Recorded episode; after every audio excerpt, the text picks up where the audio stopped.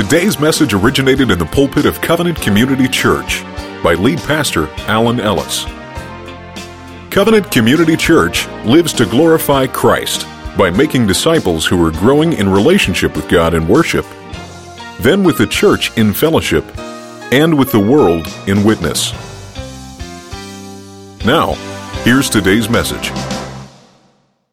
So when we got into uh, 1 Samuel 11 and 12, any commentary on uh, 1st and 2nd Samuel, 2nd Samuel chapter 11 begins a new section.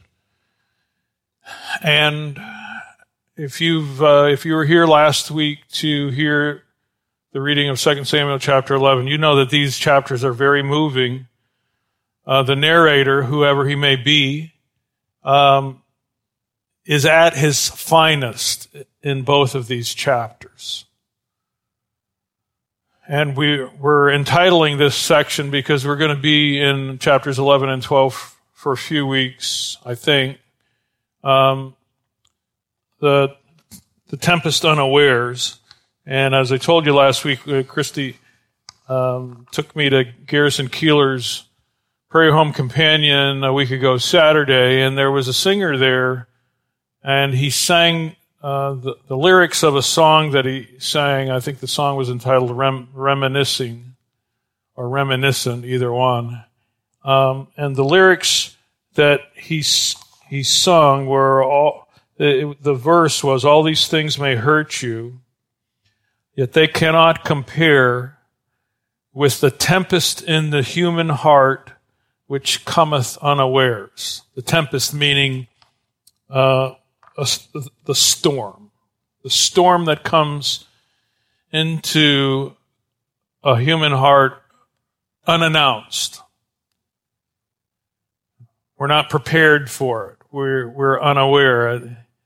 Carrie and Andrew, when they were on, uh, and the kids when they were on vacation in Florida, so they, the, the place where they were staying at provided a boat, so they decided to go out in a boat. Well, if you know anything about Florida weather is like when you leave in the boat, it may look great, and you get out in the middle of nowhere, and all of a sudden, especially on the Gulf side, a thunderstorm pops up. And so I think Carrie sent back a picture of Andon. No, Carrie was under a towel, and Andon was, he looked like he was praying to the God of the sea, uh, had his head bowed down. And so these, and and the, the captain who kind of checked Andrew out on the operation of the boat said, well, if you get out and there's a storm, he says, you just steer the boat to wherever it's clear and you sit there and kind of wait for it to pass over. Well, I guess when they went out, there was this one storm came up and there was no place to steer to that was clear and they just had to kind of go through it. So in, in our own lives at times, and when I heard, um, a very talented older man strumming a guitar, singing that song. He's from born in southeast Missouri somewhere, Joe something or other. When I heard him uh, sing that verse, uh, nothing compares to uh, the tempest in the human heart which cometh unawares. I knew right then that that was um, the title for this. And again, the advantage of going through kind of plodding through the scripture from consecutively from one book of the Bible or one chapter to the next is that in so many ways, um, this comes into David's life unexpectedly. I mean, he's got, if anybody's got the world by the tail right now, it, it was David at the end of chapter 10. Um, all of, all of his enemies are subdued all of Israel and, and, Judah are gathered together, united together under his leadership. There are no people that threaten his uh, continued leadership as the king of Israel. God even shows up. You know, he's got he's got a beautiful home in Jerusalem. God shows up and says, "Yeah, it's a nice thing you want to build me a house. Well, let me build a house for you." He said, and he establishes what we know to, even today. Here we are, thousands of years later, talking about the the Davidic dynasty. And then this storm comes up and there is no clear spot on the horizon to steer the boat to, to kind of wait it out. You got to live yourself through it. Live your way through it. And we saw last week that the key word in chapter 11, 2 Samuel chapter 11, was the word send. Remember that? Remember that last week? There was at least 11 places in the 11th chapter of the book of 2 Samuel where David almost reminds me of that. What's the thing that goes around that little uh, hamster in a squirrel cage? You ever see one of those? They get in the squirrel cage and they get their little paws going and the squirrel cage is going around and you're like, wow, you are really, you are really up to something, aren't you? And the, the hamster's like, yeah, I'm getting my exercise in or Uh, who knows what's going through a hamster's mind. Have you ever thought about that? What is that hamster thinking when it's like, I'm going to get out of here?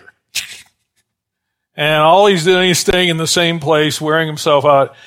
Second Samuel chapter 11 kind of reminds me of that because David is like a hamster in that squirrel cage and he's sending people, Joab, servants, you go to, and he's doing all of this, manipulating people, using the services of the state and his authority to cover up his sin.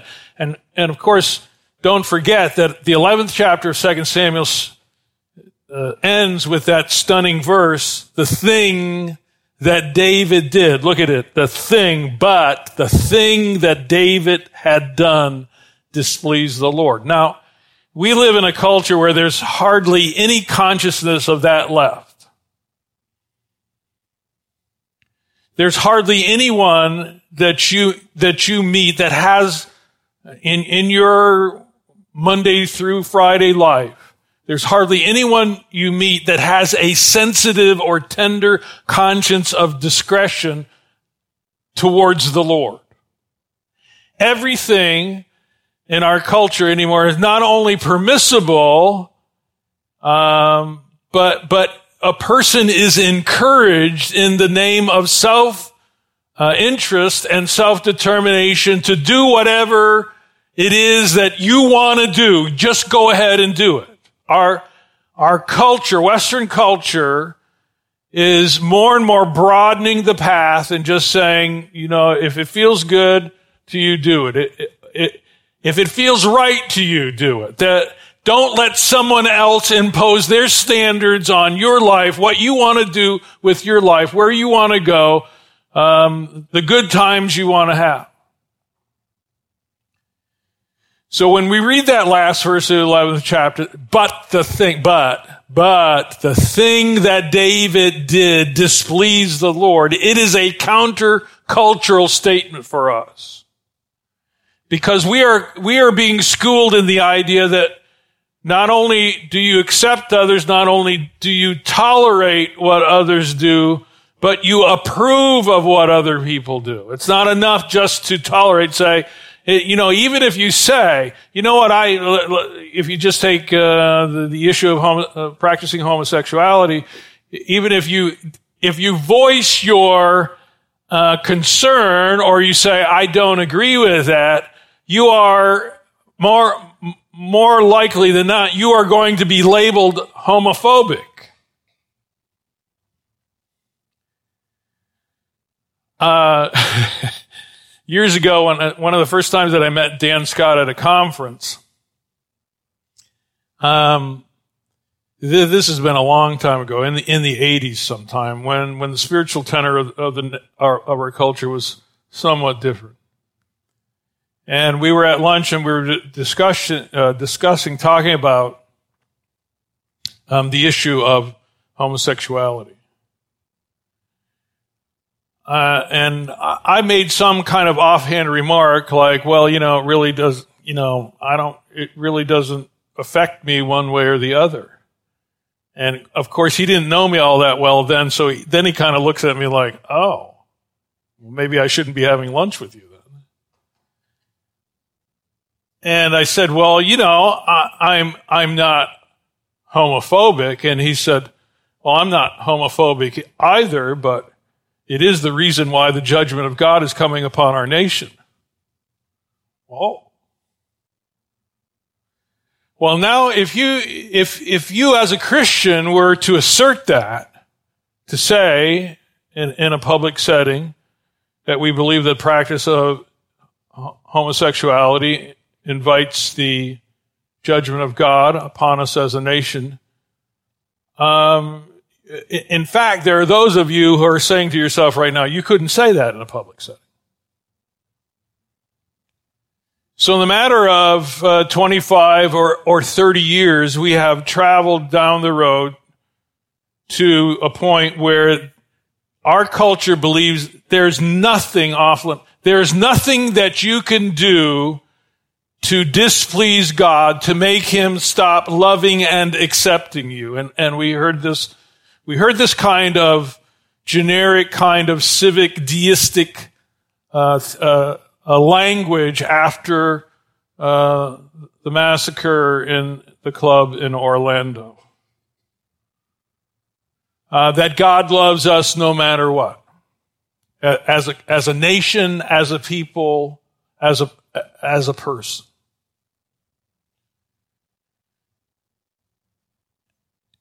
Against that prevailing culture. So this is the reason why we have, there's a storm brewing on the horizon. And all you got to do is turn the evening news on and, and, you sense that. You don't have to pay theological attention to know that there, there's trouble ahead for us as a culture, as a people, as a nation. Notwithstanding the way the culture is going, the, the, truth of the matter is that there are, there are things which you and I engage in because we're sinners that still displease the Lord. I didn't get one amen. Okay. And, and so on your self-righteousness quotient, you score high there. Um, but There are still things that we do, and I say we, we do, that displease the Lord. So David in chapter 11, he is, we saw last week, you can't send somebody to fight your own, your, your battles for you, which is what David is doing. Uh, you've, you've done that before, right? You've been, how many have been caught in a lie? I'm not asking you whether it's big lie, little lie, white lie, whatever. You were caught in a lie. And instead of just kind of fessing up to it, you said, well, I can take care of this deftly. No one will know by uh, uh, creating another a construct. How many, how many are familiar with how this works? Did you get your homework done?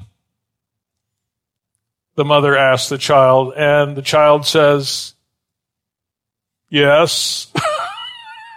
as though, as though, you know what? Like this is gonna work? What is that?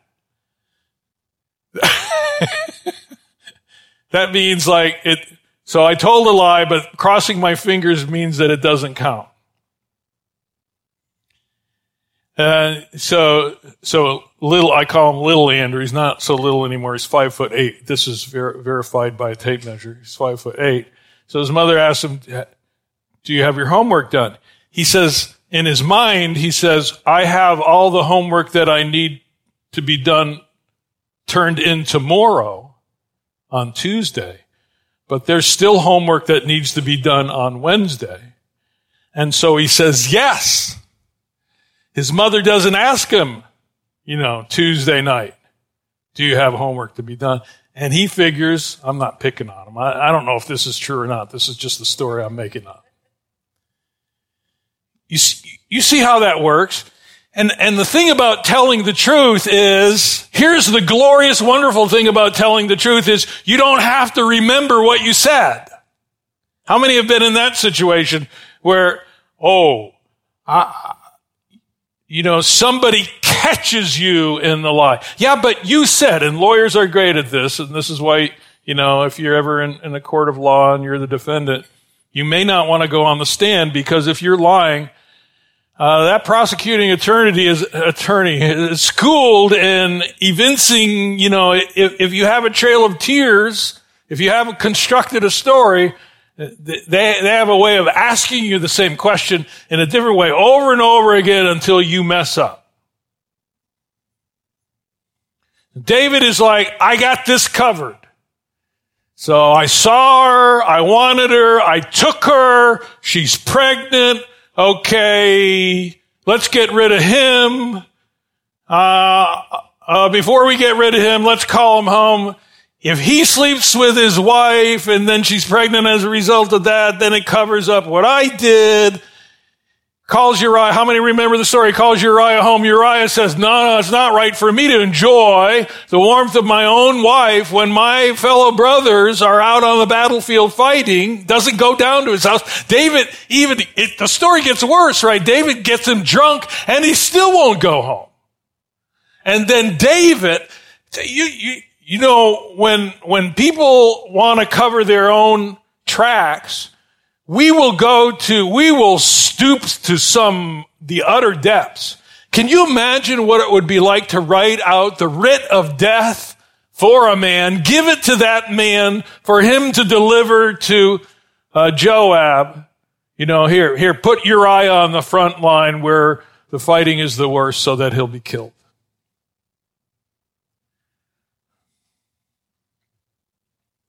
Uriah dies. Uh, after the mourning period is over, Bathsheba, David takes Bathsheba. Bathsheba becomes David's wife. David thinks the whole thing is fine. But the chapter doesn't end there with David's running his little hamster race in his squirrel cage. The, the writer tells us, but the thing that David did displeased the Lord. I don't know how much of a God consciousness is left in our culture. It really doesn't matter. How much of a God consciousness is left in you? How much of a God consciousness is left in me?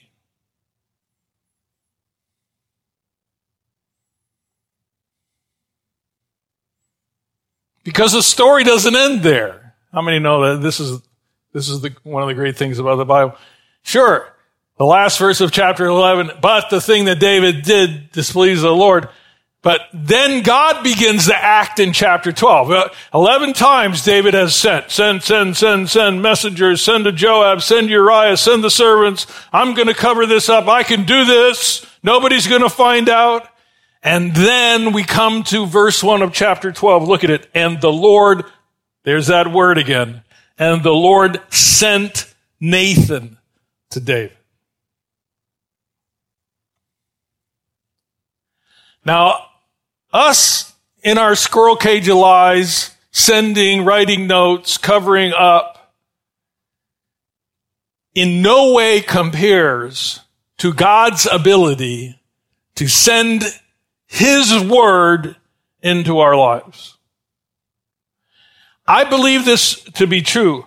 I, I believe that you can hear one word from God and it will change the course of your life for eternity. Christy sometimes asks me, says, she says, you know, it just seems like we we keep doing the same thing. You know, we, we have praise and worship and, you know, we have the collect and we have the scripture reading and then you get up and preach. And, you know, just like we, we do the same thing over and over again. The primacy of preaching in the covenant community is important because you, in, in the preached word, you can hear a word from God that will change your life forever. And that's what we see in this text. David is, you know, exercising the privileges of his esteemed position as king over God's people. And God says, I'm not happy. I'm not happy with what you've done. And so I'm going to send the preacher.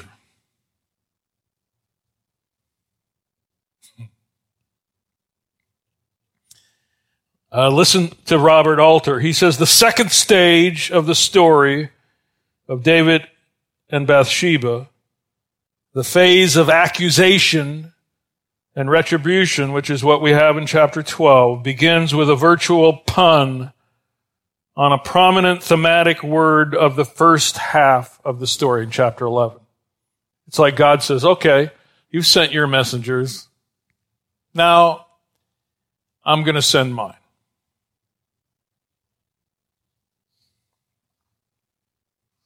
Alter goes on to say David was seen repeatedly sending messengers, arranging for the satisfaction of his lust and the murder of his mistress's husband through the agency of others.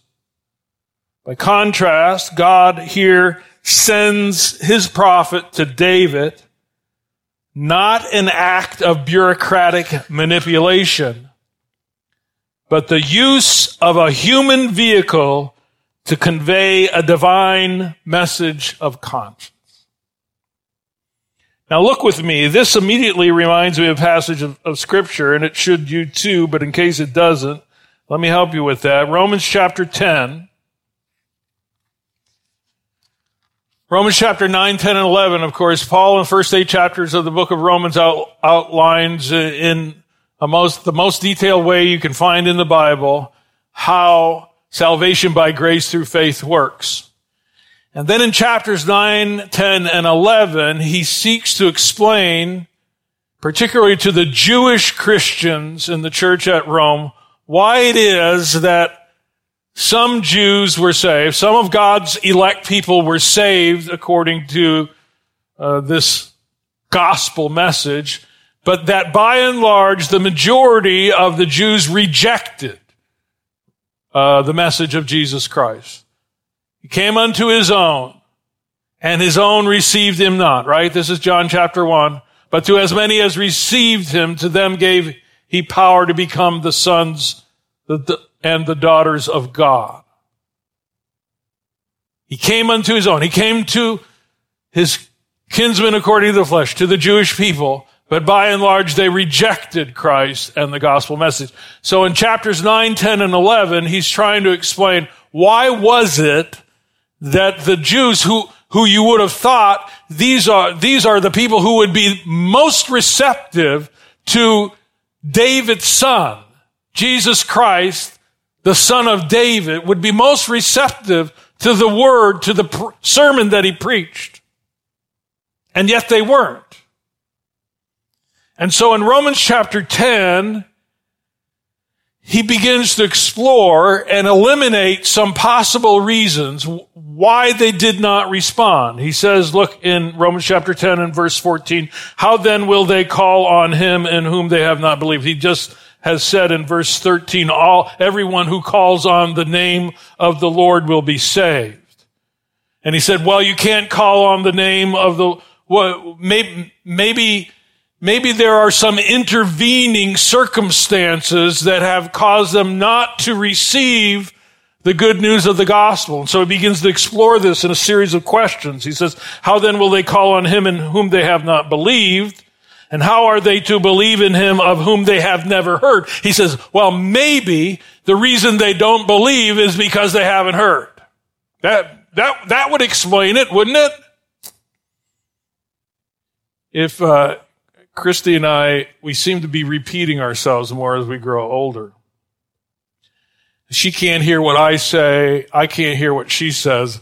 And it's, it's, it's so bad. It's almost comical because everything she says, I say, what'd you say? And everything that I say, she says, what'd you say? And then when, then we get mad. And then we, I said, how many know that? Sometimes you know, if, if your child goes out the door and they don't close the door and you say, close the door, and they still don't close the door, what do you say? Close the door.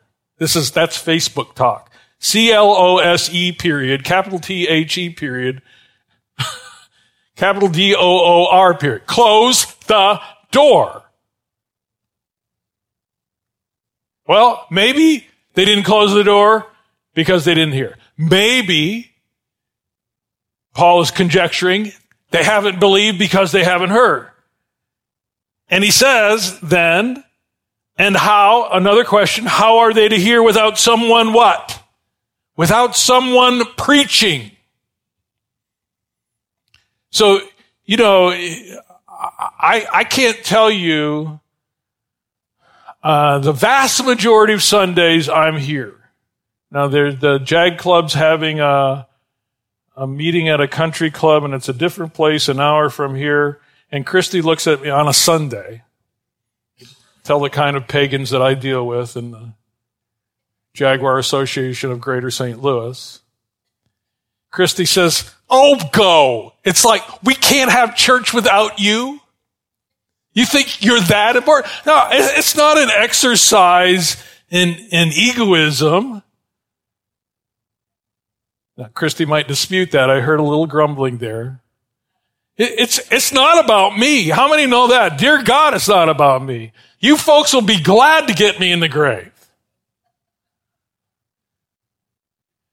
But here, here is what Paul's saying. One of the, one of the links in the chain is to be saved, you have to believe. To believe, you have to hear. And to hear, you have to have someone preach. How many are following me?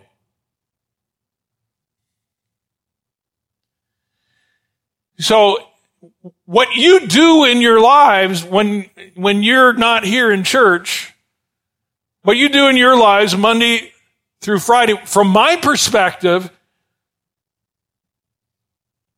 reflects on my preaching. Oh boy, it got quiet, didn't it? You said, well, you know what? That, that's church. That's Pastor Alan, and we like him. We like Christy better. And that's wonderful. And We like the tradition and all that, but now I'm free to do what I want to do. No. How you live your life, I take it personally. And I don't, I wish I could divorce myself from that and just say, ah, out of hell with them. Just forget about them. That, you know, People do what they want to do, so let them go do what they want to do. Uh-uh. I've tried that. Have you ever woken up in the middle of the night with somebody on your mind? Gosh, I wish I could get away from that. So Paul says, well, they have to believe, maybe they haven't believed because they haven't heard, maybe they haven't heard because they haven't had a preacher. Now look, verse 15, here, don't miss this now because here we're focused on this S word and how are they to preach unless they are sent? As it is written, how beautiful are the feet of those who preach the good news. Look at that. Have you seen such a foot? How beautiful. Look. Look at that. I have beautiful feet.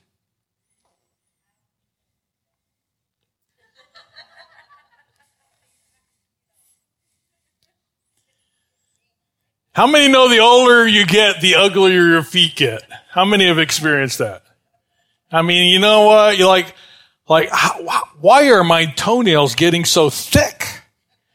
And why are my toes pointed all different directions? And why is one toe kind of stuck to the other toe? Well, no, the, the, Christy's right. The, the, Paul's not talking about the, you know, the symmetry, the beauty of a person's foot. He's talking about when, when the messenger came running with good news, they could tell what kind of news the messenger was carrying by the way they ran. Right? You're excited about something, you, are going to run next door and tell the neighbor, well, you're going to run, you're going to run differently than if you've got bad news to deliver. How beautiful are the feet of those who preach the good news. Verse 16, look, but they have not all obeyed the gospel. So here it is.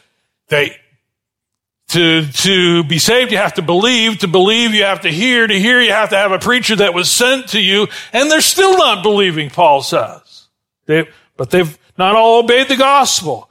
Now he begins to substantiate his assertion. For Isaiah says, Lord, who has believed what he has heard from us? So faith comes from hearing and hearing through not the word of the preacher, but through the word of Christ. But again, he backs up and he takes another run at it. He says, but I ask, have they not heard? He said, no, that, that's not the problem. He said, indeed they have, for their voice has gone out to all the earth and their words to the ends of the, end the world. I think he's quoting from Psalm 19. Then he says, he, he backs up again, but I ask, did all, did Israel not understand? Uh, maybe that's the problem. To be saved, you have to believe. To believe, you have to hear. To hear, you have to have a preacher preach that is sent. But maybe they heard the word, but they didn't understand the word.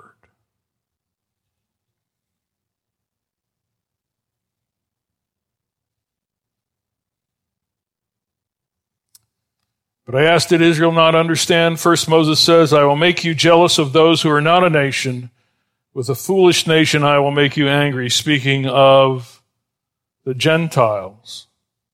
Isaiah is so bold as to say, verse 20, I've been found by those who did not seek me. I've shown myself to those who did not ask for me. Here was the privileged position of the covenant community, the Jewish people.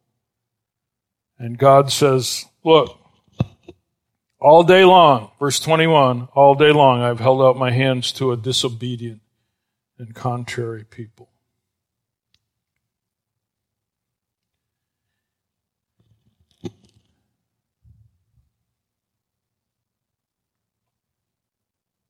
It's not because I haven't heard, the preacher was sent. Is it because I did not understand, or does it go deeper than that? God's attitude to our sin is what is demonstrated at the end of chapter 10 of Romans all day long. This is it. You go to bed at night happy in your squirrel cage cover up of sin, the 11th chapter of the book of 2 Samuel. You go to bed at night, God is up all night, displeased with the thing that you did, with the thing that I did. And when we wake up in the morning, what is his position? His position is all night long. I've been up and I have stretched my hands out to you. All you have to do is turn to me and I will receive you unto myself. Do, do we understand then why the, the evangelical insistence on preaching that there must be, there must be, uh, eternal conscious torment. Because the greatest refusal you could ever make in this life is to refuse God's offer to you. All day long. I've stretched my hands out to a disobedient and contrary people. Listen to Arthur Pink. God may suffer his people to indulge the lusts of the flesh, which is what we see in David, and fall into grievous sin, which is what we see in David. But God will not allow them to remain content and happy in such a case. Rather are they made to prove that the way of transgressors is hard. Uh, look with me. Uh, th- this is a stunning verse of scripture just before uh, David's psalm of repentance in Psalm 51. In, in Psalm 50 and verse 21, God speaking, He says, These things you have done. You give your mouth free rein for evil, verse 19, and your tongue frames deceit. Verse 20, you sit and speak against your brother. You slander your own mother's son.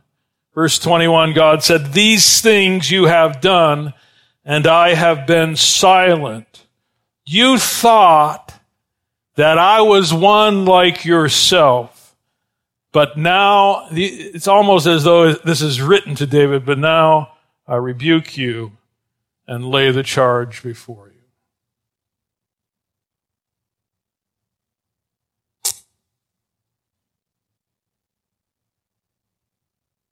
You may not understand God's word, and you may not understand because you've not heard, and you may not have heard because the preacher wasn't sent to, to preach the word of Christ. But woe is me, and you too, if the preacher shows up Sunday after Sunday, and we hear the word of Christ, and yet it never makes any further penetration into our life. In one ear and out the other, dismissed. The benediction is sent, said over me so that I can be dismissed back to the course of my own life to live the way that I choose. And yet the sentence of God is, but the thing that David did displeased the Lord.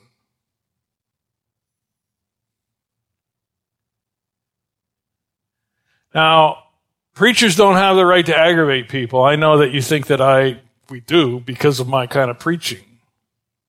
I found a guy preaching on, I cut some grass in the morning, Barry and Brandon were up here cutting grass, and so I hadn't finished on Friday, so I finished that, and then I came in, kind of cool off a little bit, and I got over in that church channel section, and I heard a guy, Seventh day Adventist guy, and I, I said to Christy, I listened to him for a while. I said, this is the first time I've ever heard anybody on TV preach like me. He was absolutely boring. And, and I loved it. It was like God has sent me uh, to bore you, but those of you who have ears to hear that God is going to give you ears to hear, you're going to get this. Nonetheless, preachers don't have the right just to aggravate people all the time. And, and that's, but mark it down. If preaching is properly done, if the word of Christ is properly shared and people hear it, you will get aggravated with me. It, it should work that way sometimes. If I'm up here just kind of placating you, kind of confirming in you what you already believe, how many know there's nothing to be unhappy about? In fact, there's everything to be happy about. And say, oh, I love that brother Alan. He just, he preaches a word that just doesn't bother me anytime. It's just so inspirational and it's so uplifting and it builds me up all the time. Yeah, but how, what's the emotional temperature of your life like? Well, that guy cut me off at the bottom of the driveway at church when I was leaving, and I flipped the bird at him. Oh, well, aren't you making great progress? Most of us won't go searching for things that don't confirm what we already believe. In other words, we don't go searching for those things that contradict what we, we believe. We go searching for those and affirming those things that kind of go along that don't rub us the wrong way. There's a great lesson in this in the way that Nathan approaches David. How many know a king, we don't, we don't deal with sovereigns, but sovereigns have the right to say, get him out, take him out, next line, cut his head off, right? Well, I mean, why not? If you're going to tell the people in the room to punch, punch somebody in the face. The next thing is like, take them out, shoot them, hang them.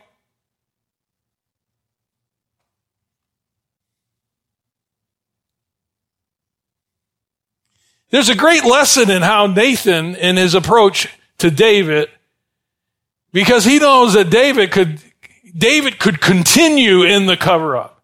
If, if David doesn't receive the word of Christ, we'll, we'll borrow that phrase from Romans chapter 10. If he doesn't receive the word of Christ in an amenable way, David has the ability to say, take this preacher out of here and, and kill him.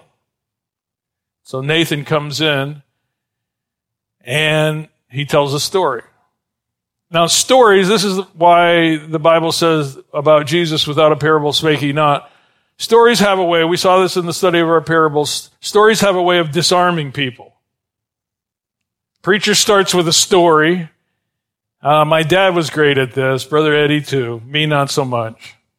Tell a story, kind of draw people in, get them on your side, and then somewhere at the end of that story, the worm turned and you knew the worm turned, but you didn't, you weren't mad at the preacher. You just had to say, I give up. What he said was right. And so Nathan walks in and he doesn't come in and say, you lying no good blankety blank David. He says, the characteristic way of telling a story in the Old and New Testament, there was a man. There was a man. Jesus does the same thing when he begins to tell the story of the prodigal son. There was a man who had two sons. There was a man, rich man, poor man. There was a poor man. All he had was one little ewe lamb.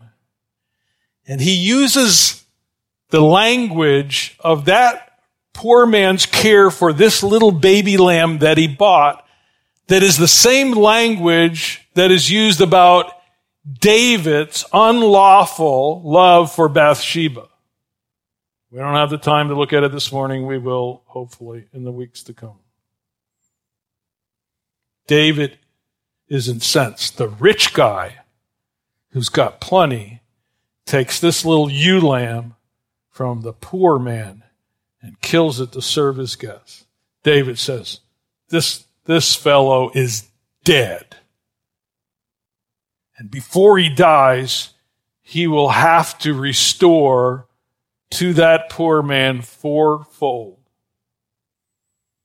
We'll see in the, in the weeks to come, Lord willing, we'll see that David escapes with his life, but his own family, he, he loses four members of his own family.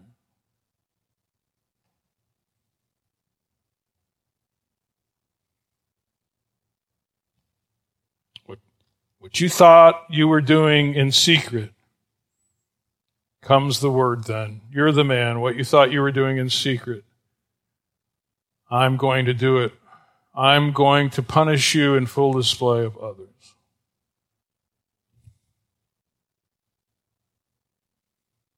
I'll close with this. It's from the 23rd chapter of the book of Jeremiah, and I think it succinctly says what I'm trying to get at this morning.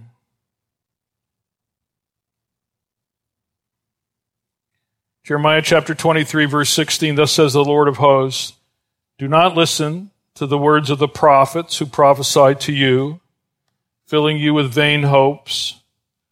They speak visions of their own minds, not from the mouth of the Lord. They say continually to those who despise the word of the Lord, It shall be well with you. And to everyone who stubbornly follows his own heart, they say, No disaster shall come upon you. Then verse 18, for who among them, meaning these false prophets, for who among them has stood in the counsel of the Lord to see and to hear his word?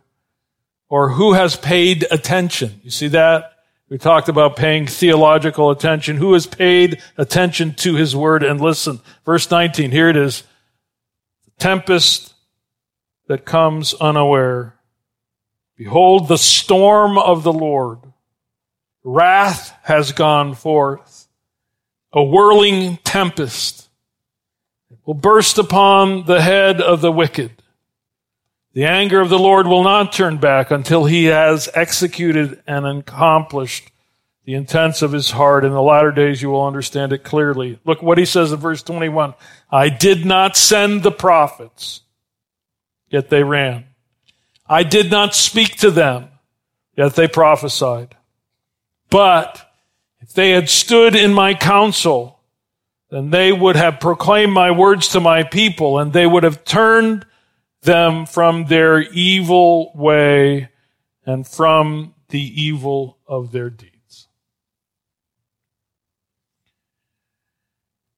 I've said this before that to be a member of this church that you don't have to like me. Now, I don't know what it would be like to sit in a pew and listen to a guy Sunday after Sunday, somebody that you didn't like. That's probably too much to ask. The truth of the matter is, you don't have to like me personally. And in fact, I think there is too much of that in the popular church. Uh, you know what? I, I like this guy over here. And believe me, we stopped asserting a long time ago that we're the only church in town that, you know, if you want salvation, you have to be a member of this church. We're, we certainly have left that. There, there are plenty of good, great, wonderful, better churches than our, ours in St. Louis. I, I freely confess that.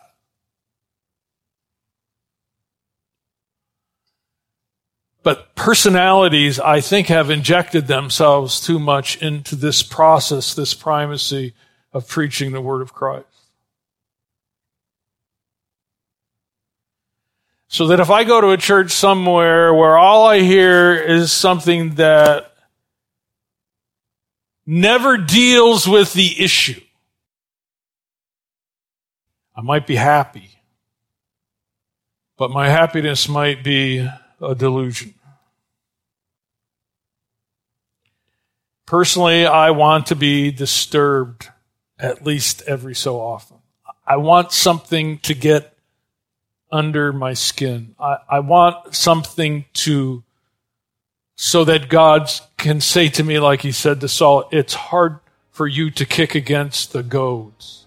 Every so often, I need somebody to take a sharp stick and just kind of stick it in a sensitive spot of my spiritual body and just kind of wake me up.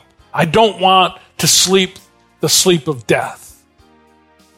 I want to hear the Word of God and I want to understand the Word of God. For more information on Covenant Community Church, visit us online at www.covcomchu.org. That's covcomchu.org or give us a call at 314 869 4367. At Covenant Community Church, it's our prayer that the preceding message has served to glorify Christ and further God's work in your life.